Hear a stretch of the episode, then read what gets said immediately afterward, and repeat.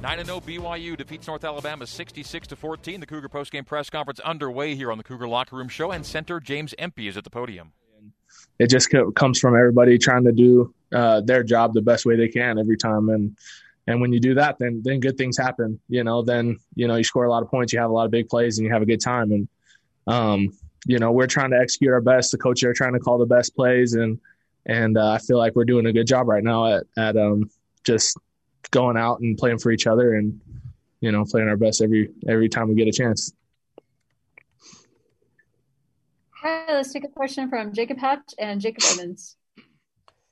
James, we've seen you guys kind of get back to being healthy 100% along that offensive line. Do you guys feel like you're finally gelling once again like you guys were early on the season?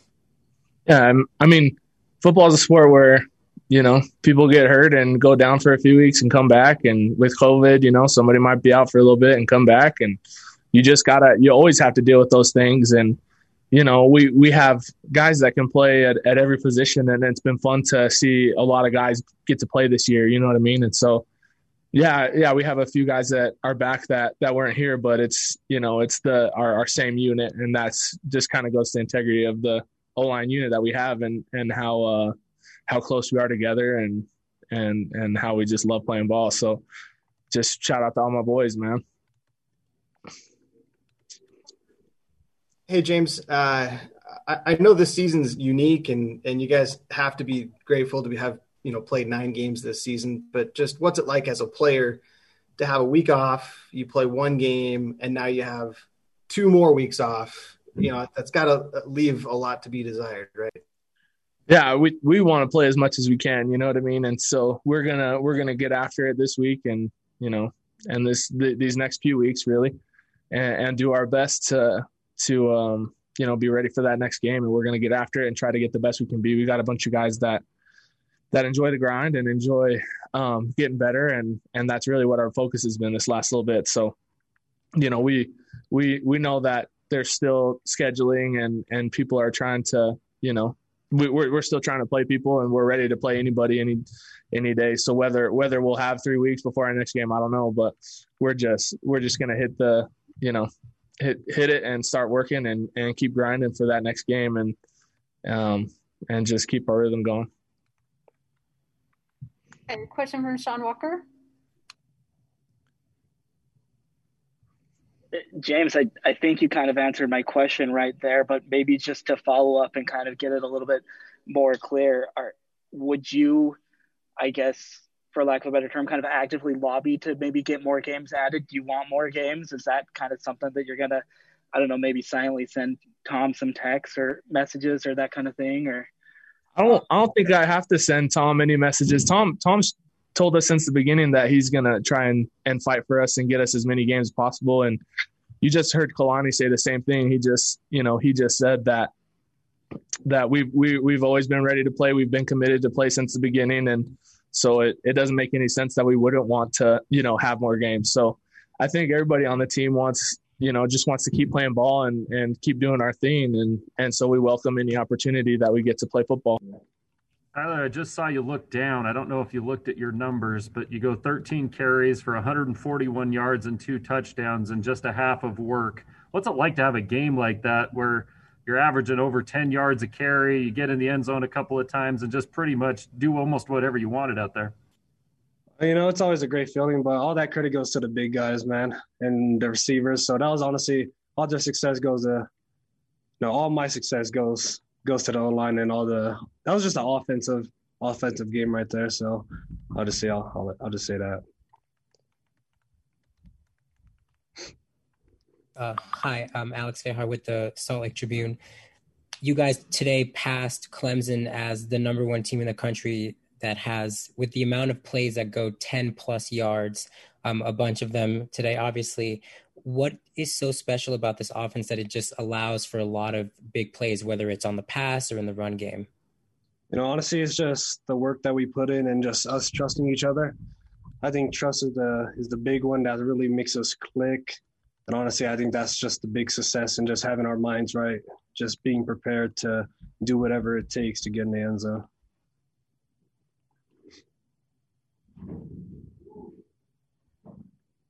Tyler, uh, looking at how you've progressed this season, you, you had the career high run, running yards against Navy, and you eclipsed that today. But you you've been able to maintain consistency from game to game. For you, what's kind of been key to maintaining that consistency and being able to, to be a dependable runner for the Cougars? Uh, honestly, it's just uh, I would say just having my mind right, just weekly, and then just forget trying to just forgetting about the success I did today, and just getting my mind right for the next game, for next game coming up. So it's honestly just and then learning from the film from today or whatever games, the past games, and then just implementing them into the game that week. I think just really, really just inspired me, and then just to be just to be better and just to stay consistent. Have you gotten some personal satisfaction from seeing yourself progress from week to week, like you have? Mm, uh, it's all right, I guess. yeah, it's cool. It's cool, but honestly, I can't do do do what I can without without the big guys. So that's all. That's all credit to them.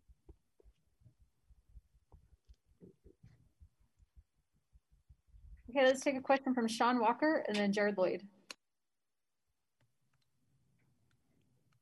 Hi, we've we've talked to you about your game and kind of the season that you've had a lot this year. So I want you to talk about two of your teammates, specifically the two of the new guys in that backfield with you, Kavika and then Miles today. Kind of break down their game and what did you think of of what you saw? Um, each of them two touchdowns apiece and that kind of thing. Can you break them down for us? You know, both of them, both of them are are trusted, are trusted to be on the field. That's why you saw them out there. You know, it's just they put in all the work and just just learning down the plays and then just implementing them into the into the game. They worked hard.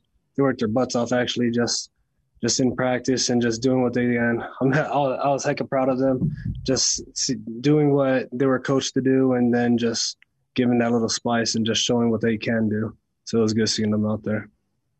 Maria, Isaac, good to have you on. Greg and Riley upstairs here.